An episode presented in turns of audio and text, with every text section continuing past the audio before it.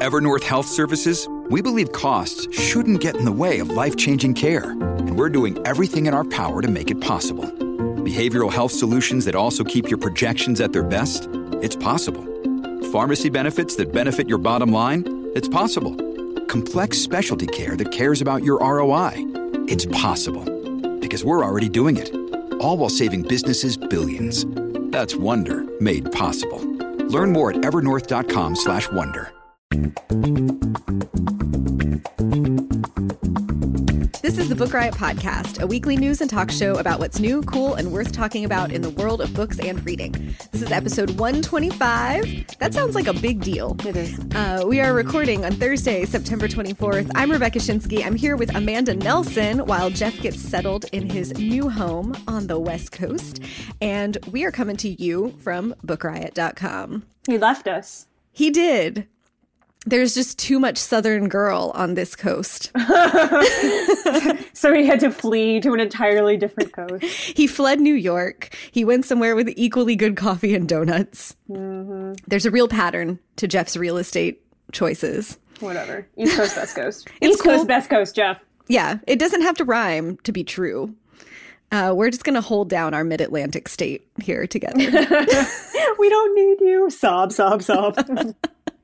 and I think we've both met our weekly quota of cheese grits because we had a delicious brunch earlier this week. it was so good, y'all.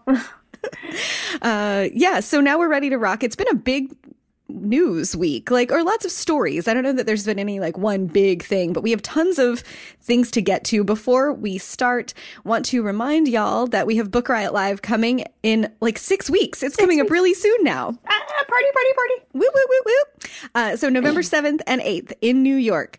Book Riot Live is our two day book nerd palooza. We have panels. We have all kinds of fun games. There's going to be a bookish Jeopardy where you'll get to watch three authors compete against each other in literary Jeopardy.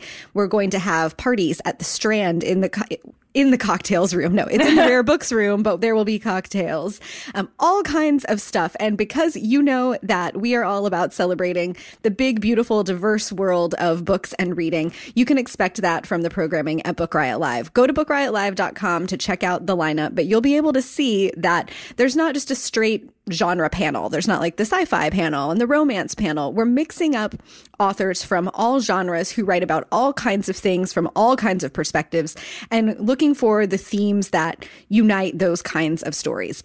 You'll get a better idea when you see it, but there is a panel about like writing relationships and people who write in all kinds of genres will be talking about that. So different kinds of programming than what you might see. We've also got a farm to table panel where a bunch of people from inside publishing who are responsible for making books will tell you all about that process. We're going to do live recordings of these shows. Uh, all of the Book Riot podcasts will have live recordings. There will also be a live performance of William Shakespeare's Star Wars, uh, which is going to be excellent. Uh, I was supposed to be an Ewok, but that actually conflicts with a different thing that I have to speak on that day. So um, I nominate Amanda to be an Ewok in my place. No. Oh, Surprise! no. Oh, okay. You don't have to be an Ewok. I just thought it would be funny. Hmm, well, I have the head, the, like the hair. You do. I could be a big. I could be a small fuzzy animal. And your costume would basically just be like a cape or a bathrobe. It would be super comfortable. okay. All right. All right, are you in? All right. I'm fine with that. Okay, good. I knew that would sell you. We'll just make you a Star Wars themed snuggie to wear all week. I will never take it off. So, if you want to come hang with us and a whole bunch of other book nerds, come to Book Riot Live November 7th and 8th in New York. Go to bookriotlive.com to get your tickets and use the code WHEELHOUSE, all one word, W H E E L H O U S E, to save 20 bucks on your registration. Let us know. Hit us up on Twitter when you register so that we can celebrate and throw some Muppet arms at you. We're excited to meet you guys. Okay, so now that that's done, we got to do our first sponsor, and then we're going to get into the news. Thank you for hanging with me. Mm-hmm. Scribd is back again this week. They are the subscription book service that gives you access to more than a million, more than a million books comics, and audiobooks. You go to scribd.com slash book riot to get started with a free month. If you like it, after that, it's just $8.99 a month for all you can read. Major houses like HarperCollins, Simon & Schuster, Houghton Mifflin Harcourt, small presses that are doing interesting work like McSweeney's, Counterpoint, and Tin House, and so many in between. The subscription gives you unlimited access to their huge, like really legitimately huge ebook catalog. You also get to choose from their 40,000 audiobooks and listen to one audiobook per month. If you like more audiobooks than that, you can buy additional credits to listen to more. They have tons to choose from. Scribd also, and this is, I guess, the most important part, it's the thing that I really like about Scribd, makes it really easy to find more books you're going to love. It's a great discovery tool. We're all already up to our eyes in book recommendations, but Scribd, it's just mm-hmm. such a pleasure to scroll through. And there's a real delight in, like, oh, I want to read that book and I want to read that book. And I also want to read that book that I didn't even know was a book until just now. And you can just build a humongous list and then look at it and think about how fun it's going to be when you read all of those books. So they have hundreds of curated collections that, that are made by their team of editors and they will tailor their recommendations for you based on other books you've loved or not by the magic of algorithms. Mm-hmm. So you can rate books, stuff you give one star. They won't recommend other things like that to you. Things you give five stars, they'll throw you a whole bunch of similar recommendations. Go to scribd.com slash book riot right now. That's S-C-R-I-B-D dot com slash book riot. Get your free month to get started. Get 30 days of unlimited reading and one audiobook. And that landing page at scribd.com slash book riot also features 15 of our favorite at Book Riot books that are available in the service. So huge variety there. A lot of them are titles that you've heard me and Jeff talk about on this show, um, books and authors that we love that you can try. And there's no risk. If you don't like them, then you just close it and you pick up another ebook and you haven't spent any additional dollars because your first month is free. And after that, it's unlimited reading for the one flat fee. This is a win-win-win all the way around situation for readers, I think. So go to scribd.com slash book riot. Get started today. If you need more recommendations, you can always ask us. We are around on the interweb for your book recommending pleasure. And thanks to Scribd for sponsoring this week. Okay.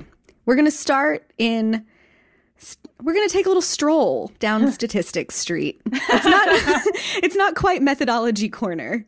I'm gonna want to put some of these in methodology corner. Though. Yeah, I okay. this you uh, you had a lead on this story because I saw you uh, featured it in critical linking and you've been tweeting about it this week. So why don't you tell us about how our journey down Statistics Street begins? All right, we're gonna start with this article that was in the New York Times, and the title is the plot twist, love a good pun. Ebook ebook sales slip and print is far from dead, which is reassuring, I suppose, if you were worried about print dying. Uh, and so the thing behind this is, a, is new studies and new um, numbers from publishers have come out about the rate at which people are purchasing ebooks, and the numbers are going down surprisingly and well so i guess surprisingly depends on who you are um, instead of up and i can't fine. Oh, here we go. Ebook sales, ebook sales fell by 10% in the first five months of this year, which is kind mm. of a big, a big jump.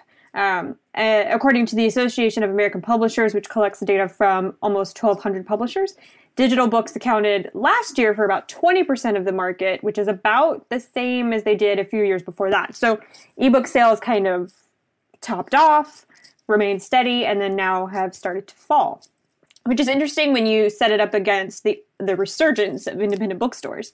Um, mm-hmm. And of course, Oyster shutting down. We're going to talk about that a little bit later in the show. But a thing that I really want to mention about this is this study or these numbers do not include any self published ebooks. Confounding factor like whoa. Like hello whoa. if I may. is Hello Whoa the new single from Macklemore? Yeah, that's what he sings when he's in the thrift shop now. yeah, it, that's there's no way that this is that these numbers are true then. Right. Like self-publishing is undeniably a part of publishing and so many of the best-selling ebooks are self-published books if you take a look at Amazon that's undeniable.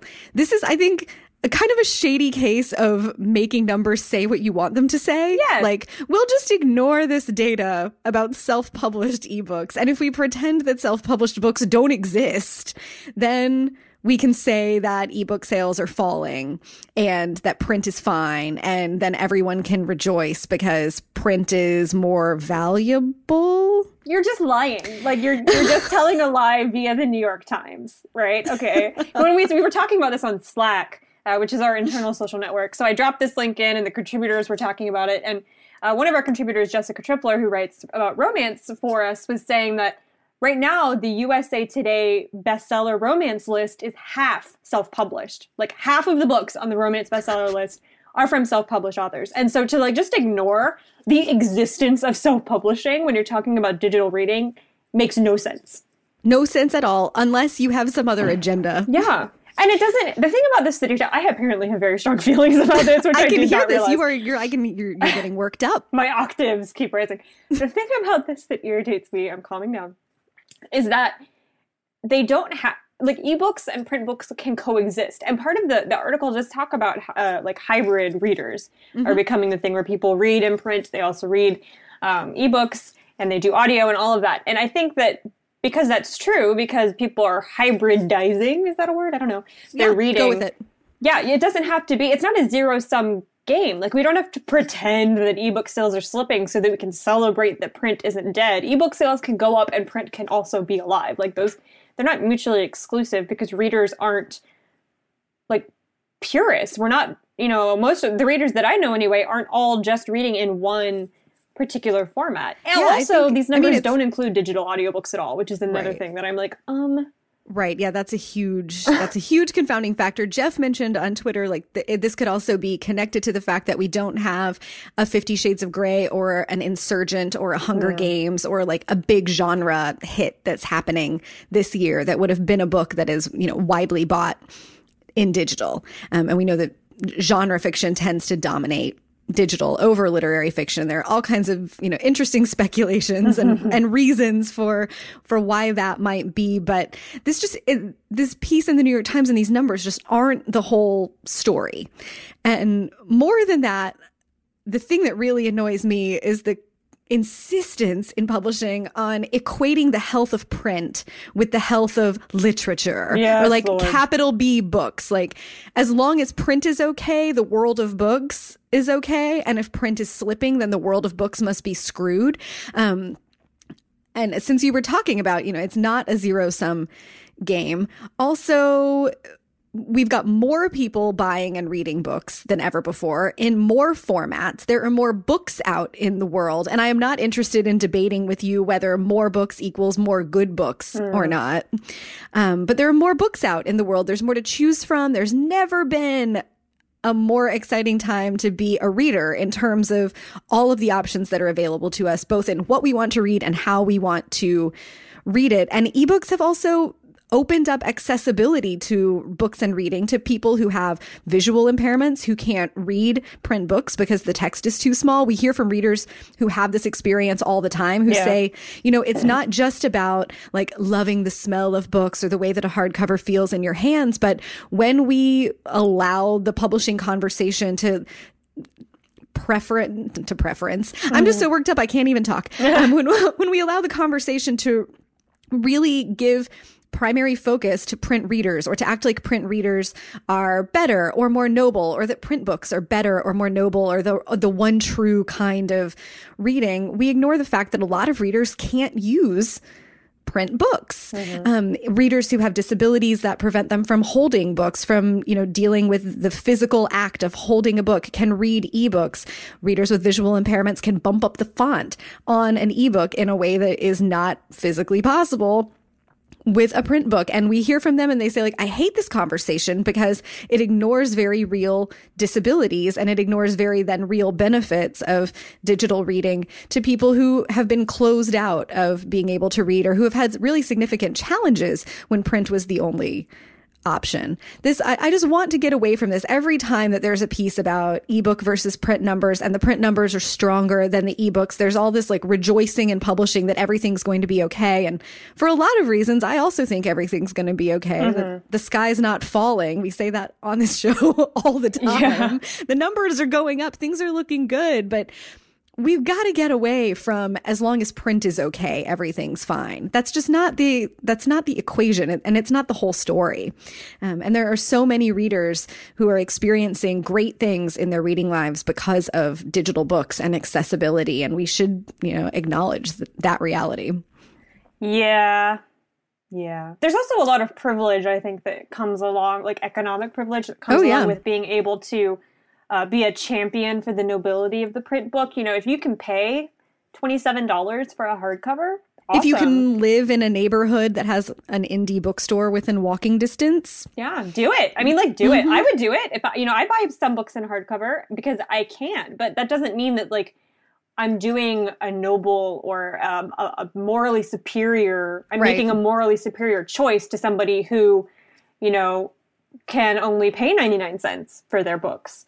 Um, so, and then, you know, when I say that, people, why don't they go to the library? Well, why don't you step up off somebody's choices? Like, why is it so important to you that, about how people buy, like Yeah. the format that someone else you've never met reads in? I don't, boggles my mind why people yeah, care. That's that that is maddening. Um, earlier this summer, I was in Toronto for a couple days for sales meetings, and um, our sales director Jan and I went to the Wattpad offices and got to talk to them and learn more about what they're doing at Wattpad. And if you don't know, Wattpad is a social writing and reading site where uh, people publish the work that they are creating, and readers can read it for free. Um, and they were telling us of their millions and millions of members.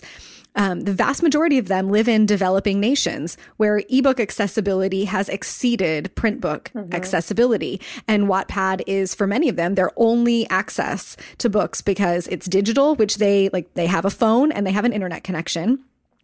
And everything on there is free. All the content is free. Um, and these are people who live in situations that don't have a lot of privilege, that don't have an indie bookstore around the corner, that can't order the print book on Amazon and have it delivered for both economic and geographical reasons. But they can read stories that people are publishing that they want to put out and share in the world on Wattpad. That's really incredible. These are people who wouldn't have been able to read books 20 years ago. There just would not have been stories available to them because of where they live. And the internet has given them that. Um, it's, I think that's really magical. Wattpad was one of the things that, um, that you mentioned as well when you were talking about where is self-publishing in this pile of statistics. Uh, but we just, you know, have to try to get out of our own bubbles, I think, and and get beyond the idea that there's one kind of book that is more book. Like this, uh, print books are more real books than ebooks are. Like, and I know we've outlawed our contributors at Book Riot from Yeah. referring to print books as real books. Yeah, and they're not allowed to submit posts about why physical books are superior to ebooks. Like I just I send that to new people. I reject your welcome letters. premise. Yeah, no, like I'm not publishing that. You can't. No, just no. And for, to their credit, that never happens. Like Yeah, they never no try to submit, but just in case. if you were thinking about applying to Book Riot, don't send us an essay about why you love the smell of print books. oh my gosh, no, please, no, don't, just don't. do Okay. it. Uh, okay, let's move on. We're going to take a couple more steps down Statistics Street. I'm just picturing us like wearing Victorian outfits, strolling arm in arm. so it's totally a thing that both of us would do. Yeah, so I would totally rock a corset. Well, actually, yeah. Uh, Publishers Weekly, I'm jumping around a little bit from our agenda, but Publishers Weekly this month had a look at 20 years of Amazon because they opened the doors to their vo- virtual bookstore in 1995. And now we get to see the best selling titles of Amazon for their first 20 years. Have you looked at this? I have. Oh, okay. Well, I was going to play the little um, blind guessing game where usually I'm the one who doesn't have any of the answers. No, Um, I've already looked at it. Although the one that I mean, I would have guessed Fifty Shades of Grey to be number one, hmm and it is. But I think that's a pretty easy, Yeah. you know, like easy guess.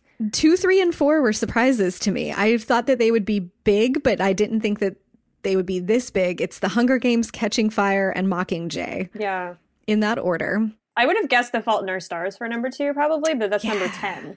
Uh huh. Um, there aren't really any. Gone Okay. Girls, number seven. Gone Girl. Hold on, I'm looking through this, and it looks like about half of the top twenty best-selling books in Amazon's history are series or trilogies. So the E.L. James's Fifty Shades of Grey trilogy is one, five, and six. The Hunger Games two, three, and four. Um, the Girl with the Dragon Tattoo, 13, 14, and 18. 18. Um, so yeah, that's about half. So Gone Girl is the first standalone book on the list, and it's number seven. And then The Help and Unbroken. Really interestingly, there's only one Harry Potter title on here. Oh yeah. The last one, Harry Potter and the Deathly Hallows, is number 16. And then Heaven is for real. Oi, oi. And Strengths Finder 2.0. I've never even heard of that. It's a business book. Oh. It's like I think that that's one of those bestsellers that's a bestseller because all the giant corporations bought thousands of copies and made everyone in their company read it. Like I am positive that there are people listening to this show whose bosses have made them read the Strengths Finder and like take the quizzes and then sit around in a circle and share their results. Ugh. I may or may not have had that experience in a previous life as well. So all of these 20 books, except for I'm assuming Strength Finder, but I don't know, are movies also. Right, right. Including Heaven is for Real, right? Like that was made Yeah. into a movie recently. So yeah, we've got Fifty Shades of Grey, the Hunger Games trilogy, the other Fifty Shades of Grey. Gone Girl is number seven. The Help is number eight. Unbroken by Lauren Hillenbrand is number nine. Is un let's see, yeah, we've got Unbroken's a movie. Unbroke. It is a movie. Is that and Strengths Finder? Are those the only two? I guess non-fictions and then we'll allow that heaven is for real is marketed as nonfiction um, so three out of these 20 are nonfiction this is dominated this list by fiction there's a lot of young adult there's nothing literary not a surprise Well, the uh, water for elephants by sara gruen number 20 book clubs, man. huge book and right above it the book thief at number 19 Everybody's white. Mm-hmm Everybody's white. Wow. everybody's white so okay. um, Publishing doesn't have a diversity Not problem. at all. Not at all. And if you watched the Emmys last week, this is a nice reminder of how many movies are based out of books. Like we got every everything on this list has been made into a movie with the exception of Strengths Finder. You're right. There's And- probably like a terrible instructional DVD for it though. Oh, I'm sure. And all of the main characters in all of these books are also white. Mhm. There, so you know, Viola Davis made a point in her her Emmy acceptance speech that um, the only thing that separates people of color in movies, and I feel like this is the same in publishing, the only thing that separates people of color from you know white authors or white actors is opportunity. And obviously, there were no opportunities for people of color to act in any of these movies except Right. for Rue in the Hunger Games movies, and people flipped their biscuit when They Rue really did. I remember that when Yes. it when it turned out that Rue was black. It says it in the book. Y'all Yeah, need to learn how to read. Davis in her speech then she go she goes on and it's really worth watching even if you're not an Emmys viewer to watch her acceptance speech to say you can't play roles that don't exist and there are very few roles for uh, actresses and actors of color and with as much as many books and mo- with as many books are man I am so tongue tied With as many movies that are based on books. Yes, and television shows that are based on books. You can see the pieces of the funnel here that we can sort of start to connect those dots that we're not publishing very many books that are by people of color. Very few books that have um, main characters of color become big deals, become bestsellers. Amazon's all time top 20 don't have any books uh, that have a main character who is a person of color. When those things become movies, there are then no roles for people of color. And then we just continue to have media that are dominated by white people. I suppose you could say The Help, but really that's a book about a white girl. Yeah, there were some great roles and some great performances by women of color in The Help, but that's a story about a white girl. Yeah. Yeah. Viola Davis was in that movie. Mm-hmm.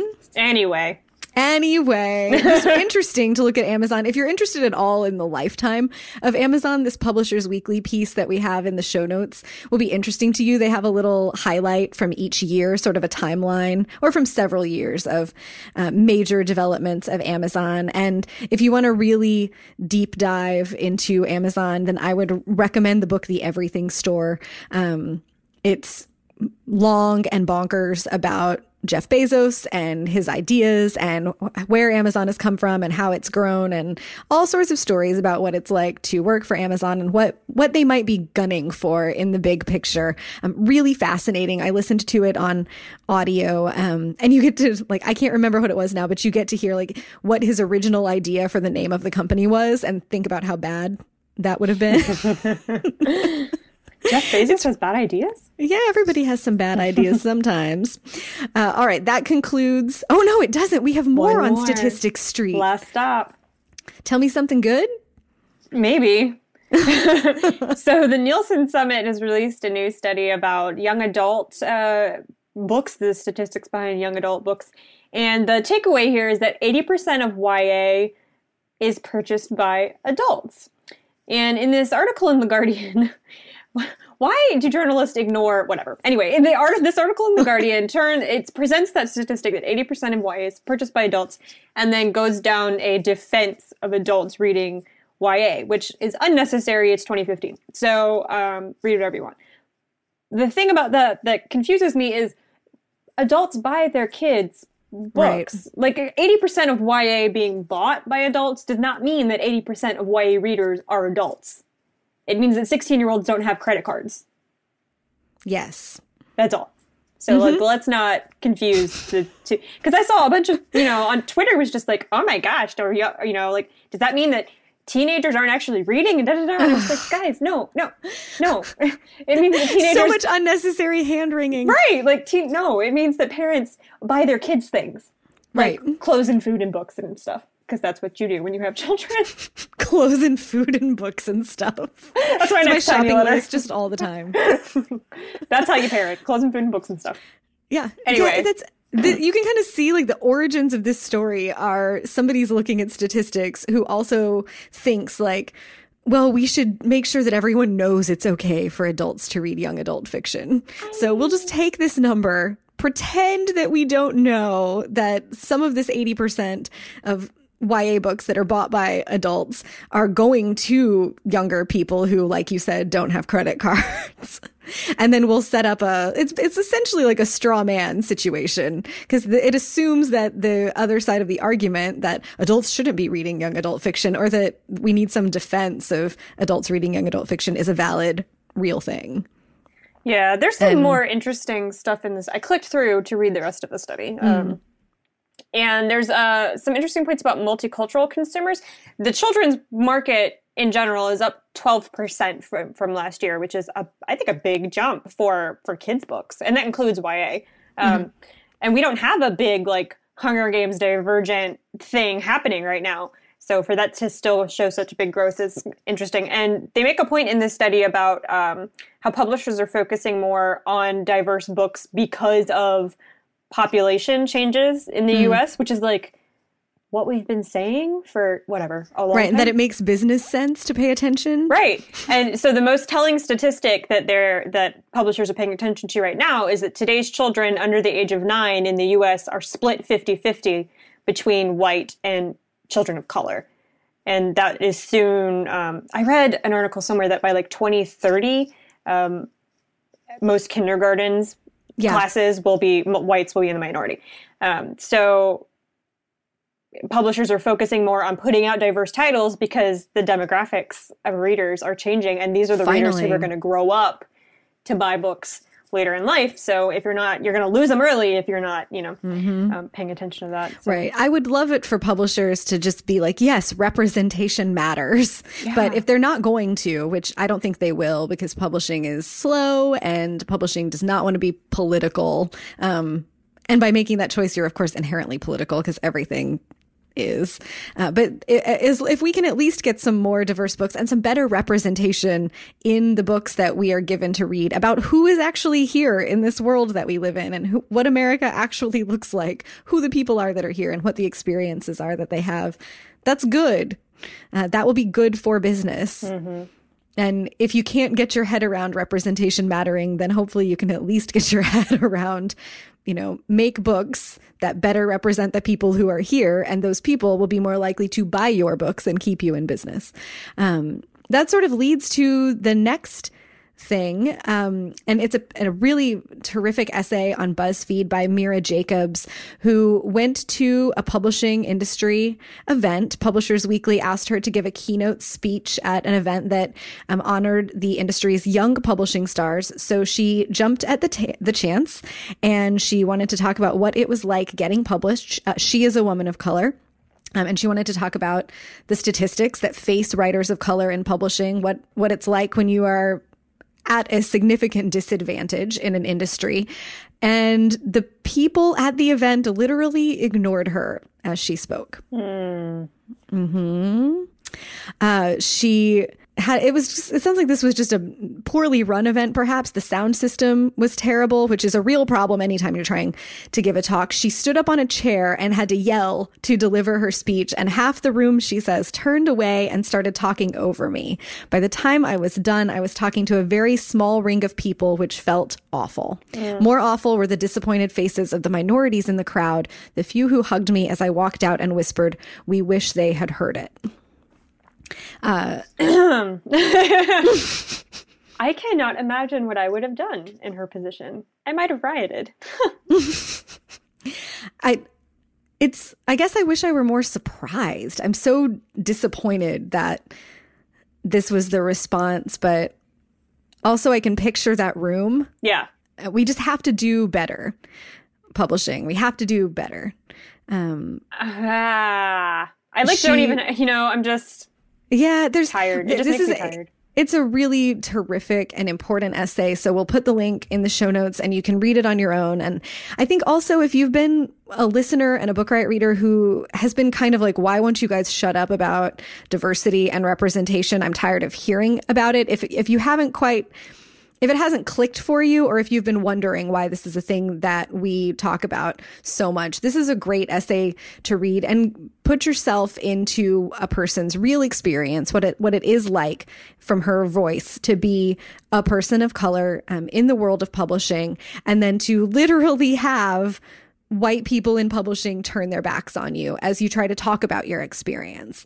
Um, and she's talking about how, you know, it, it will be at publishing's peril if they continue to ignore the people of color who represent the world that we do live in and who have stories to tell and who want to have books published and who are at significant disadvantages because they are not white in this industry. It's this is maddening, um, but it's a really wonderful piece. I'm really glad that Mira Jacob wrote about it. I'm very sorry that she had the reason to.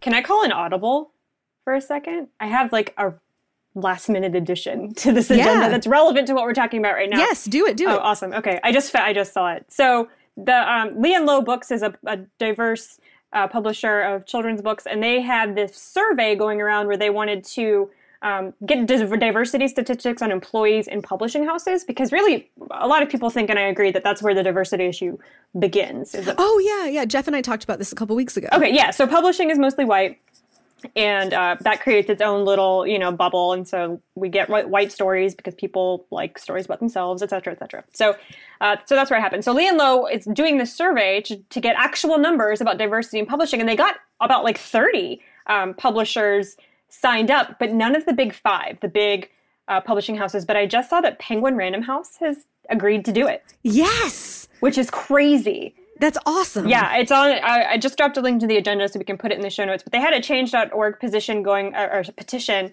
um, circulating, asking people to sign to encourage the Big Five to participate, and none of And they them did. Yeah, and Penguin Random House is taking the survey. There's an update from Jason Low from Lee and Low. Um, Mm-hmm. So this is the home of books like The Cat in the Hat and The Outsiders, and it's and the like first fifty percent of every book of every published book this year. That's yeah, great. It's the first and maybe only time I've seen a big house make a statement like that. Like make it, you know, they'll do. Like I talk to employees at Penguin Random House who are lovely and who are who care about diversity and all that, and but. This is the first time I've seen the company actually do something Right. about diversity. Oh, I hope this is the first domino falling and that the rest of them will sign up too. Yeah, me too. So we should have statistics someday soon, I guess, about uh, diversity in at least Penguin Random House and some other small independent publishers. So that should, so you know, shed some light on the problem. enormous. And it means perhaps that there's some sort of recognition that they can't continue to ignore the conversation. Mm-hmm. Yep.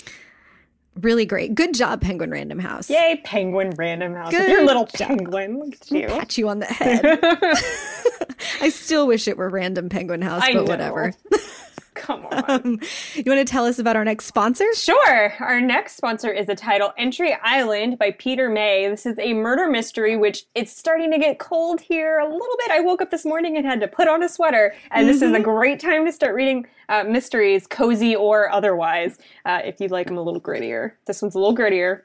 Whatever. So this uh, book, Entry Island, it takes place uh, on Entry Island. Uh, there's a murder that rocks this kind of isolated community, and a Montreal homicide detective and insomniac, Sime Mackenzie, heads out to this chain of Madeline, uh, Madeline Islands, which is in the, the Gulf of St. Lawrence, to solve this murder. It's only two kilometers wide, three kilometers long. There's only a hundred people who live on this island, and the wealthiest person who lives there has been discovered murdered in his home.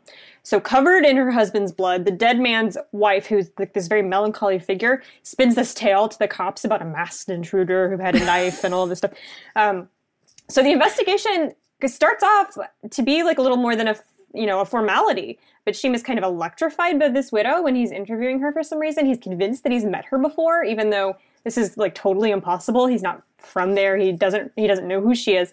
But he's he's like haunted by this feeling that he knows her, and his insomnia starts to be punctuated by these like hallucinations, these hallucinatory Ooh. dreams of a distant past on a Scottish Scottish island three thousand miles away. And in his dreams, he and the widow have this leading role. So I don't know, are they like he's inserting himself into Outlander or something? I, was just about to make an Outlander joke. I'm glad we're on the same wavelength. Oh, I totally, today. I'm there. I'm there for the Outlander jokes.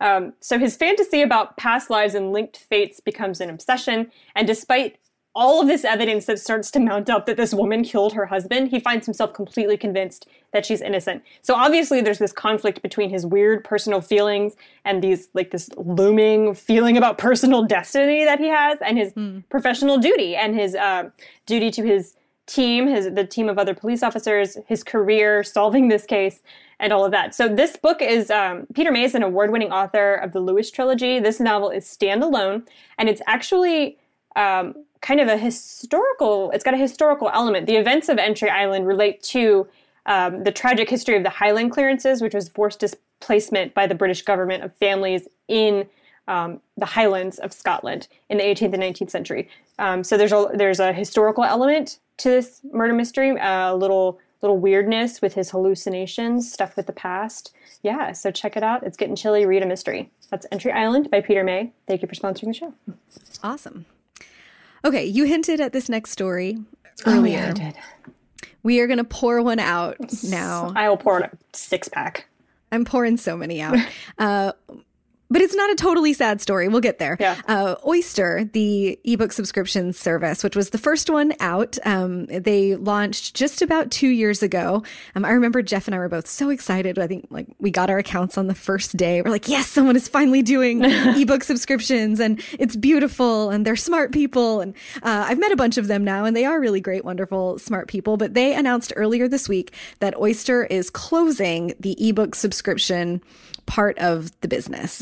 Um, so that came out, I think that news came out on Tuesday um, from their blog. They announced it in Publishers Weekly, wrote a piece about it, and we all tweeted sad faces because the Oyster folks are wonderful. The tool is really beautiful. The, there's a great library of ebooks, and it was cool to see Oyster come out, and then Scribd came out, and we are like, ah, oh, people are figuring stuff out about ebook subscriptions. Mm-hmm. Um, publishers were a little slower to to jump on board, and understandably, like this is a new thing, and uh, it's a risk for publishers. They don't know how uh, to make this participating in this kind of thing sustainable yet. So there are a lot of pieces that go into whether a, a, startup that's a new idea like this will succeed or not. Um, Oyster had a bunch of venture capital money. I don't know the specifics of you know how how much they were supposed to grow with that um, or how fast, but um, we were very sad to learn that the ebook subscription portion of the business would be closing. But then the next day it was like the sun came out yeah. a little bit because it turned out that Google has bought uh, has bought Oyster or like part of it. It's unclear, Ish. but Google, yeah, uh, it's a. I hate the word acquihire, God. but Google acquired Oyster essentially for the technology and the team of people who understand that technology and the editorial mm-hmm. team. Um, Laura Hazard Owen, who's a great longtime publishing reporter, wrote a piece at Nieman Lab that we'll link to in the show notes as well, where she starts to connect the dots that Google knows that way more people are reading books on their phones um, and dedicated e-reader usage is failing Google, of course, has the Google Play Store, which is on Android phones. More people have Android phones than have iPhones, but there haven't been any really great, solid um, reading experiences specifically for Google users. Um, and Oyster's technology was really good. The user interface was really beautiful.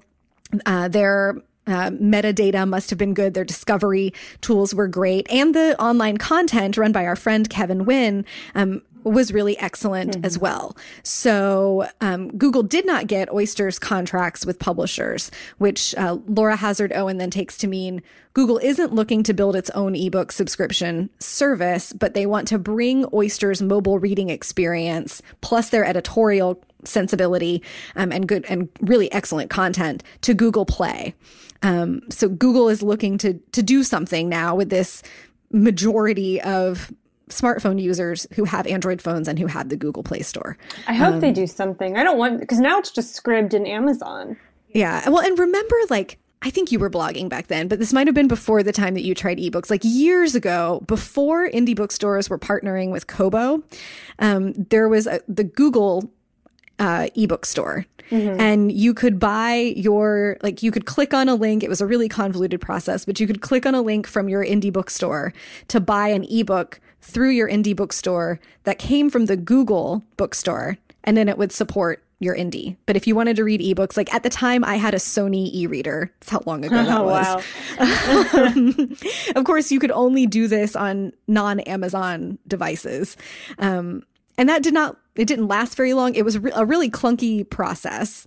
Um, it I don't think benefited the indie bookstores very much. Very few people did it because it was such a clunky process, and the whole experience, uh, the, just the whole Google Books interface online was not excellent.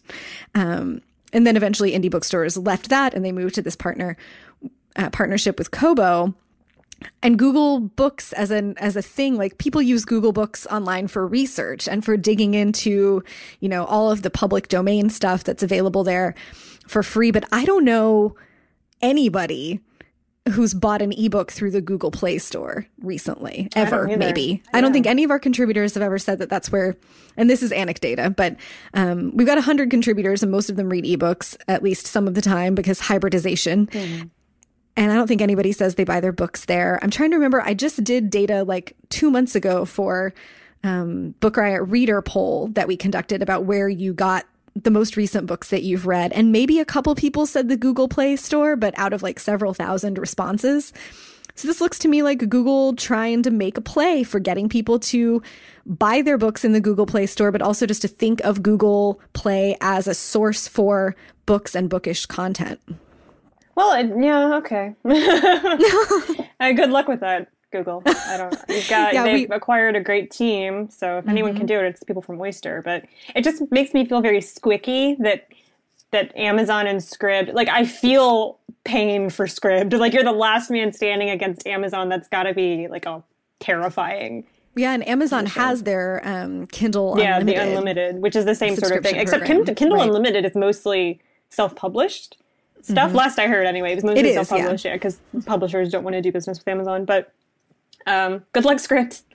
Yeah, I think Love my you. fear here is that we're gonna hear publishing interpret this as like either readers don't want a subscription service, which I don't think is true. It looks like readers have jumped on board. We and we, it's worth pointing out we've never seen in the last two years since Oyster launched, and then in the last year and year plus since Scribd uh, did their big publicity push, we've never seen user numbers from either of mm-hmm. those subscription services about how many paying subscribers they had. So we don't know how many readers were into this, but we do know that both Oyster and Scribd made changes to their models um, in response to readers who were reading a lot of books. Like, you know, a, a, subscription service makes the most economic sense for a person who reads a lot of books and then will be saving a lot of money using the subscription service. But like the romance readers who read a ton of titles were costing both of these services money. And so they both called their romance offerings because they couldn't afford to pay uh, the licensing essentially that they had had from publishers for those romance titles the the users were costing them more so maybe they haven't i don't we haven't figured out how to make an ebook subscription model work but i hope that there's someone out there who will figure it out um, Oyster was certainly a, a, a, great way to conduct the experiment. It is a really beautiful tool. I'm going to miss reading on Oyster. Um, happy to see those smart people uh, going to another big company with an opportunity to try something cool. Guess it'd be interesting to mm. watch. I'm frantically reading through my reading list on Oyster before it closes. Because I don't know when it's coming, so I'm just like reading as much as possible before I lose my account. Let's move from our sad oyster news to something, I guess, kind of weird, but not that weird, but interesting. Okay, well, there's so much of that on this agenda. I don't know where you're going.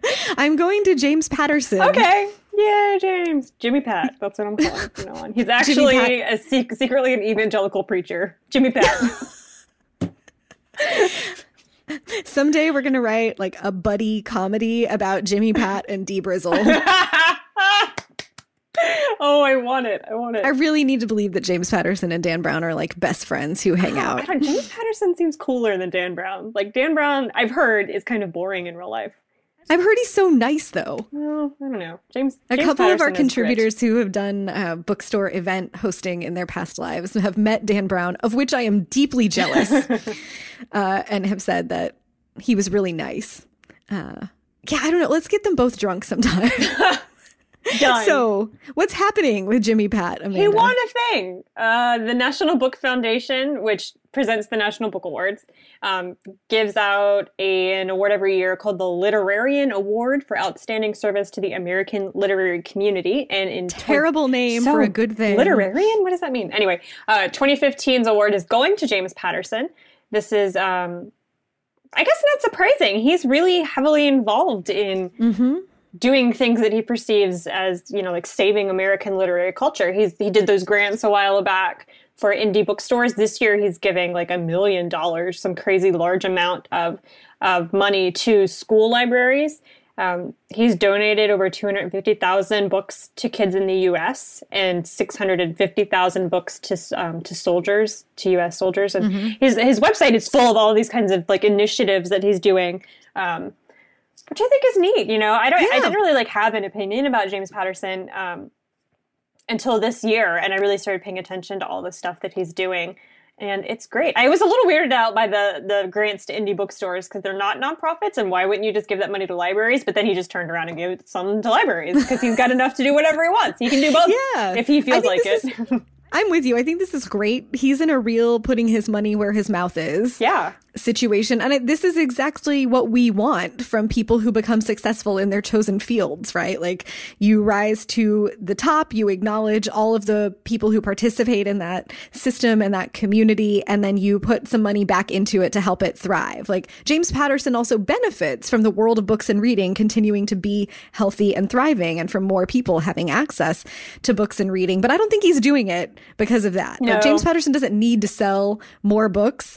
Um, it seems that he genuinely cares about the health of the reading community and about people having access to books and reading material and education and encouraging kids to read. He's got that readkiddoread.com site that's all about kids reading lives, which I think is really great.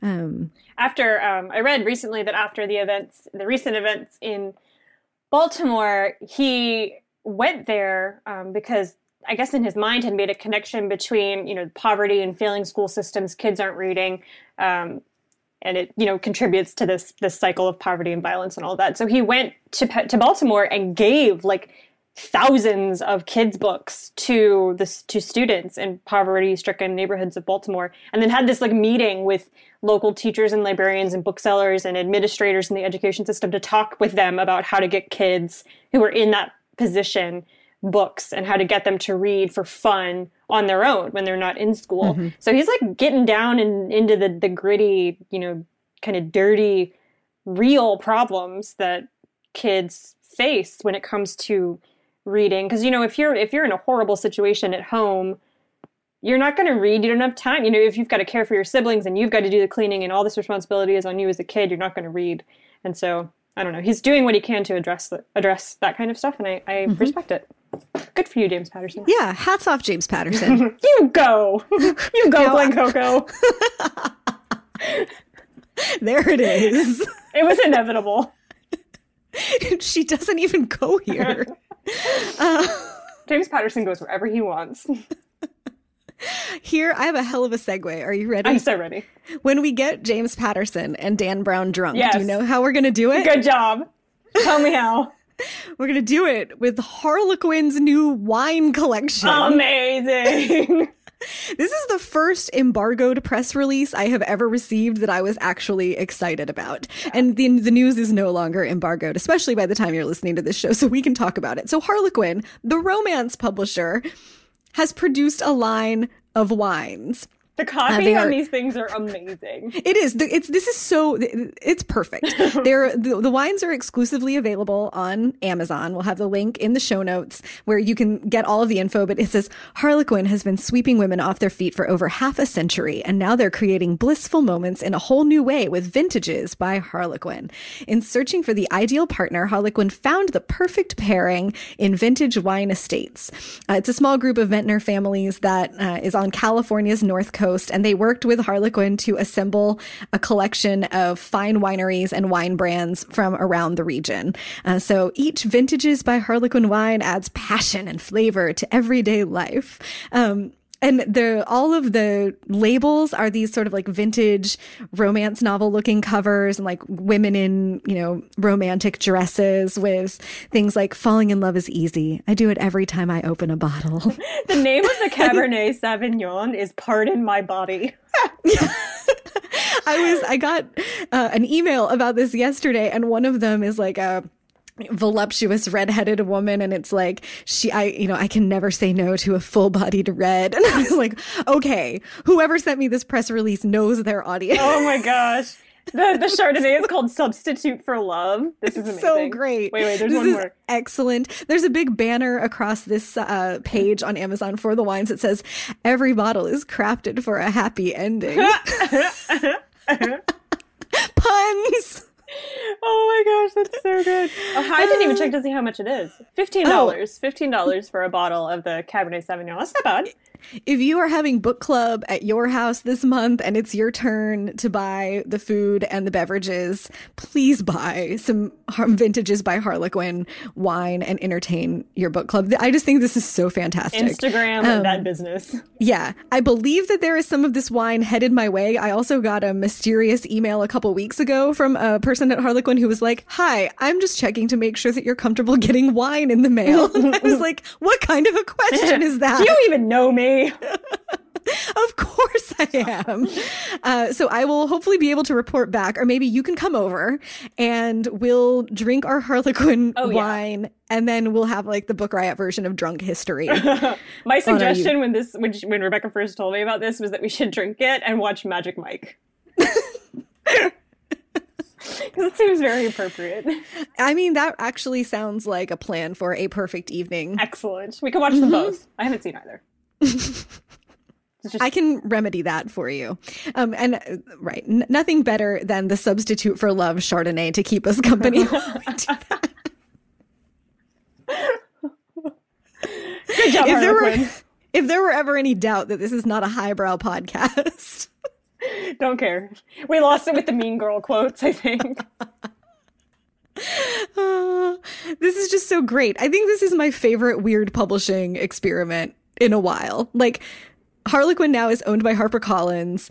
Uh, they m- make a bajillion dollars a year yep. because they know what they're doing and romance publishing is so successful. And somebody over there was like, "You know what'll be fun? We're going to make wines." Yep. And I bet people are going to buy them. Um, I will let you know or we will let you know, listeners. Amanda and I will, you know, we'll fall on this sword for you. We will try. I will sacrifice the Harlequin wines. I think it's just so great. If nothing else, you really need to look at the bottles and the design and the copy they've written. It's like this is just this is excellent all the way around. Cute. I love it. Pour yourself a nice hot bubble bath now that the weather is turning cold. Grab yourself a romance novel, get a bottle of wine. You're good to go. We've only got a few minutes left, so which of these um, we have like potpourri left on the agenda. So what do you want to do? I want to talk about the Japanese bookstore. Do it. I think that is so interesting. So there's a Japanese bookstore that is owned by a guy who has been in a bookseller for like 20 years and he opened this store as an experiment and they only sell one book a week. And the store is just a cash register and a chair with this stack of this title that this guy's picked on it. Huh. And that is it. That's all. And sometimes there's art hanging that relates to whatever title he's picked. And he hosts events every evening to have, like, I guess a book club. He, he'll bring in the author and have them talk. He'll, um, every night there's a different, whatever, thing around this title. But if you go to this bookstore, you have no choices. You can get the one book that they're carrying at the time. Like cluttering, Okay. decluttering to the max. There is no no clutter. Cash register book. No paradox of choice. No.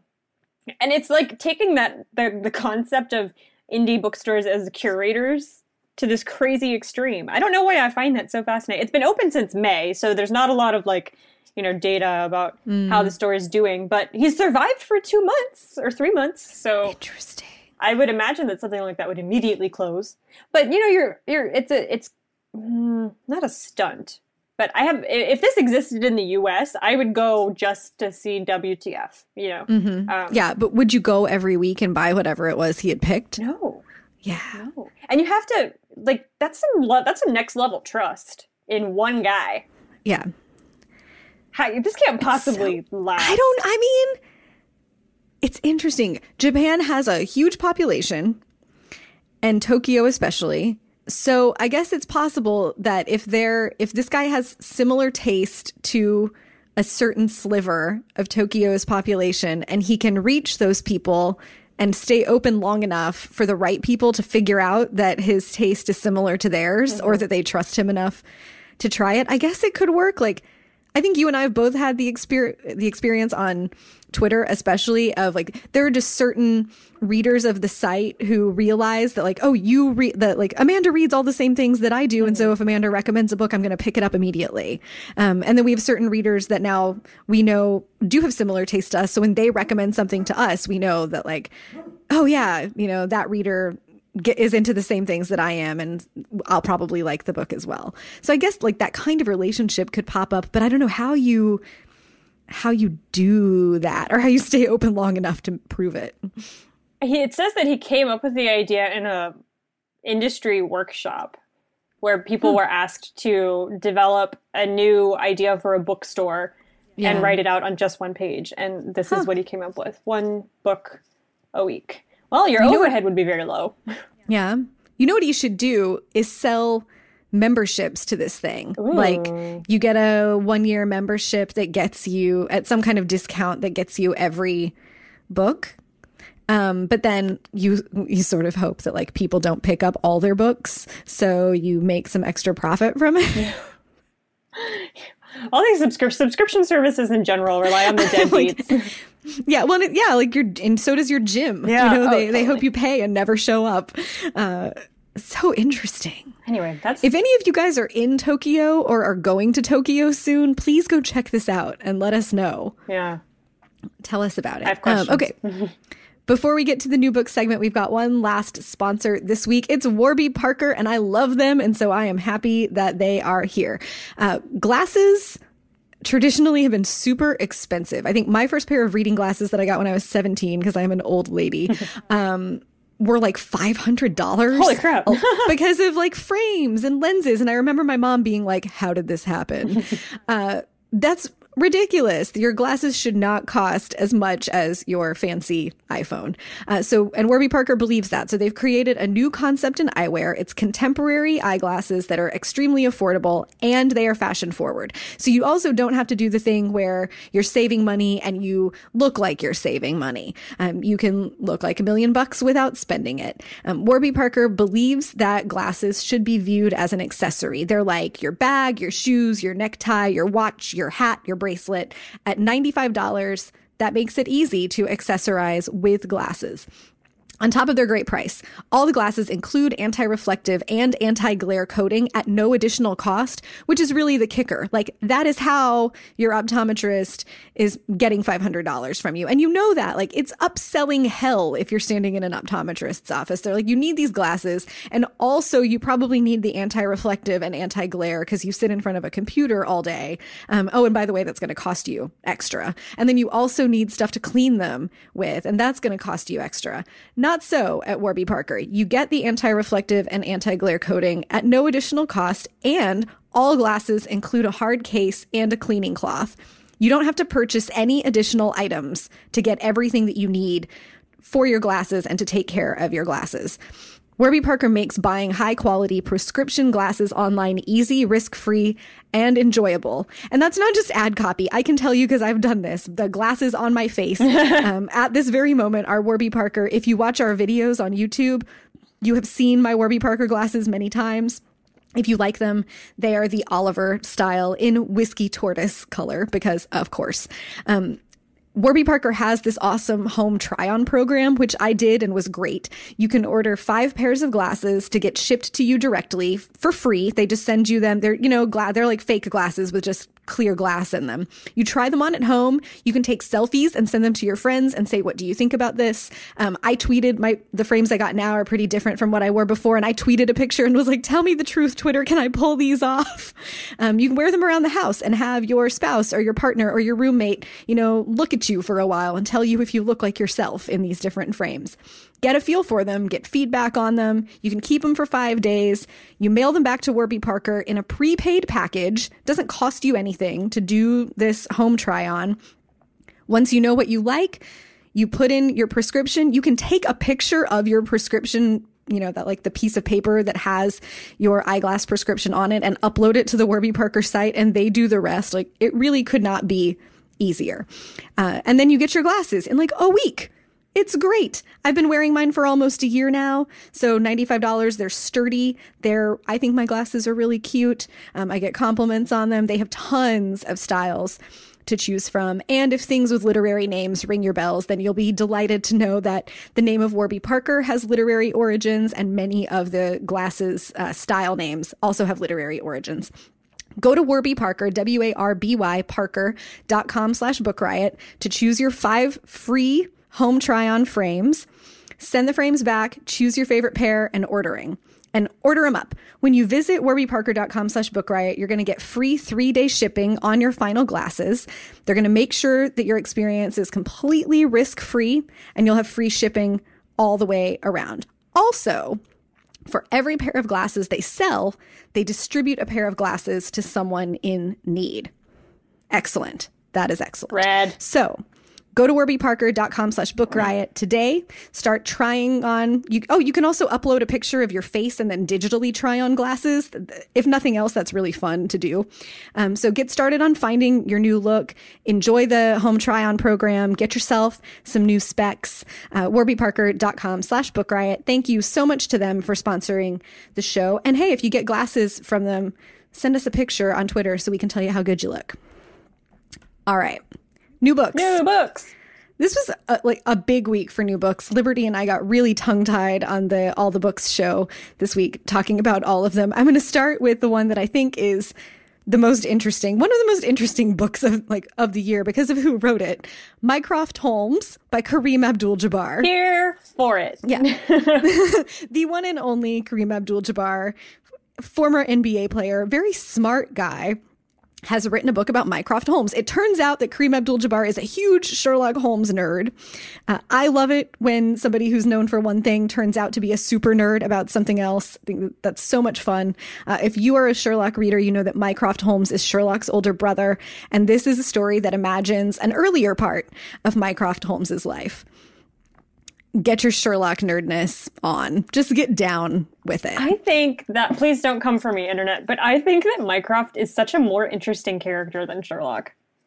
If mm. I'm hmm. allowed to say that. So I'm really happy that Kareem Abdul Jabbar picked him to write what is essentially Sherlock Holmes fan fiction. Yeah, it is. About, um, because he's just he's just more interesting. I don't know. Sherlock Holmes gets away with a lot of stuff because he's kind of a sociopath, which mm-hmm. means that he's whatever like you can attribute all of his weird quirkiness to that but mycroft holmes has is like has an equally he's equally as, as intelligent but um, he's not sociopathic. He's just a really cold jerk. And so it's like there's not this level of you can explain away all of his weird stuff because he's got uh, you know sociopathy or whatever. Anyway i think he's just he's more complicated. I am a mycroft fan so you're going to read this? Oh, 100%. yes. Yes, I am. Kareem Abdul-Jabbar wrote a Mycroft Holmes book. I'm going to read we it. We are here for you. I'm totally going to read it. I agree with you. I, I get a big kick out of somebody who's famous for one thing turning out to be totally geeky about something. Um, I love that because people are complicated and have diverse interests. So Yeah, I'm gonna read it. Yeah, and people just geeking out about whatever they're super into, I think is such a beautiful, fun thing Yeah. to watch.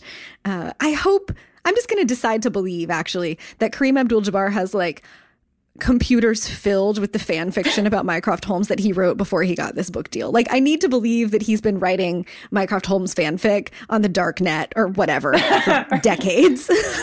the dark net. I think that's where people go to like sell organs.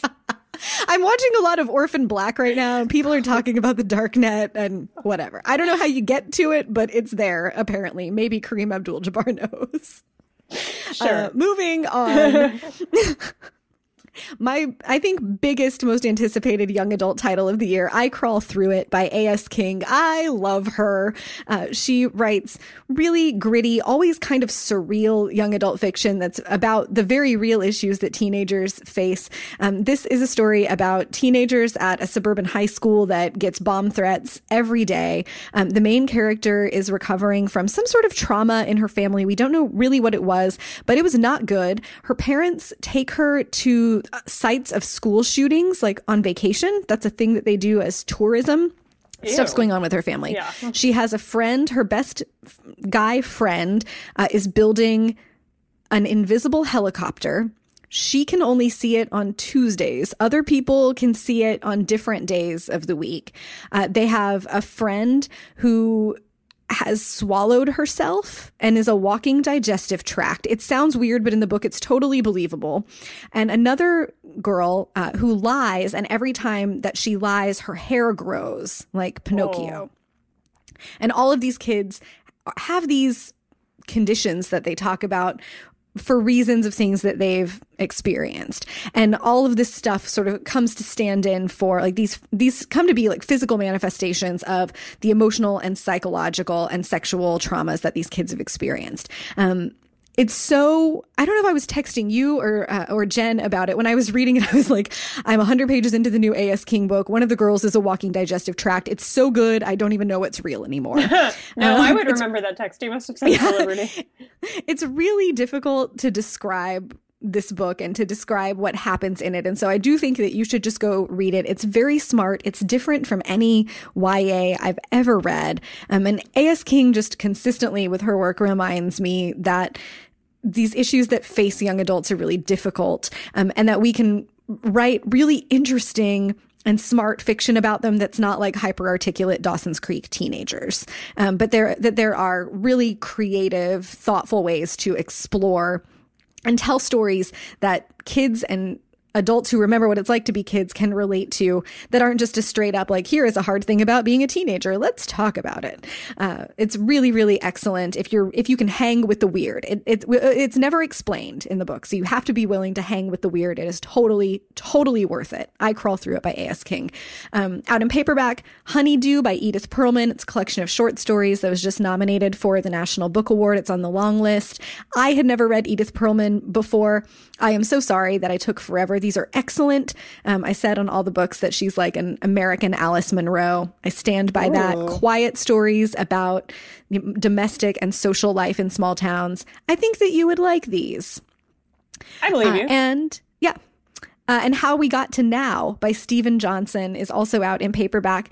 If you are in the uh, Me and Jeff club of thinking about innovation and creativity and the history of uh, creative work. This is right up your alley. Um, it's um, it's like six micro histories in one about inventions that built modern society and how we got to those things like um, refrigeration. Essentially, how we figured out that we could preserve ice long enough to move it from place to place, so that the modern um, meat industry could become what it was, so that air conditioning could become what it was. They talk about eyeglasses, so how Warby Parker got to be here, and apparently, thanks to a reader who told me online this week. Uh, it was also turned into a PBS miniseries, so you can get your nerd on in multiple formats of how we got to now.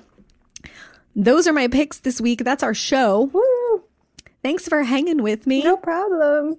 It's nice to have a girl partner. you can, as always, get these show notes and all the links that we talked about at bookriot.com slash podcast. Send us an email at podcast at bookriot.com. I am on Twitter at Rebecca Schinsky, S-C-H-I-N-S-K-Y.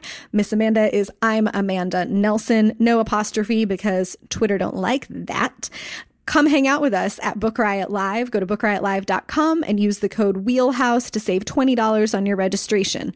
What else? If you like the show, you can rate or review it on iTunes. Lets us know how we're doing, and it also helps other people uh, to discover it. You can hear Amanda every other week on the Get Booked podcast, where she takes custom book recommendation requests like I've got to buy a book for my grandma who loves murder she wrote and i don't know what to read amanda will recommend you oh i have so many recommendations for that one right up that alley I'm every week on the All the Books podcast with Liberty Hardy, where we go deep into eight of the week's best new releases. So if this new book segment at the end is a thing you like, you can hear me there. I think that's it. Yep. I feel like we missed something. Thank you to our sponsors, Warby Parker and Scribd. And don't forget to pick up Entry Island by Peter May if you're in the mood for a mystery this season. We will talk to you next week. Bye.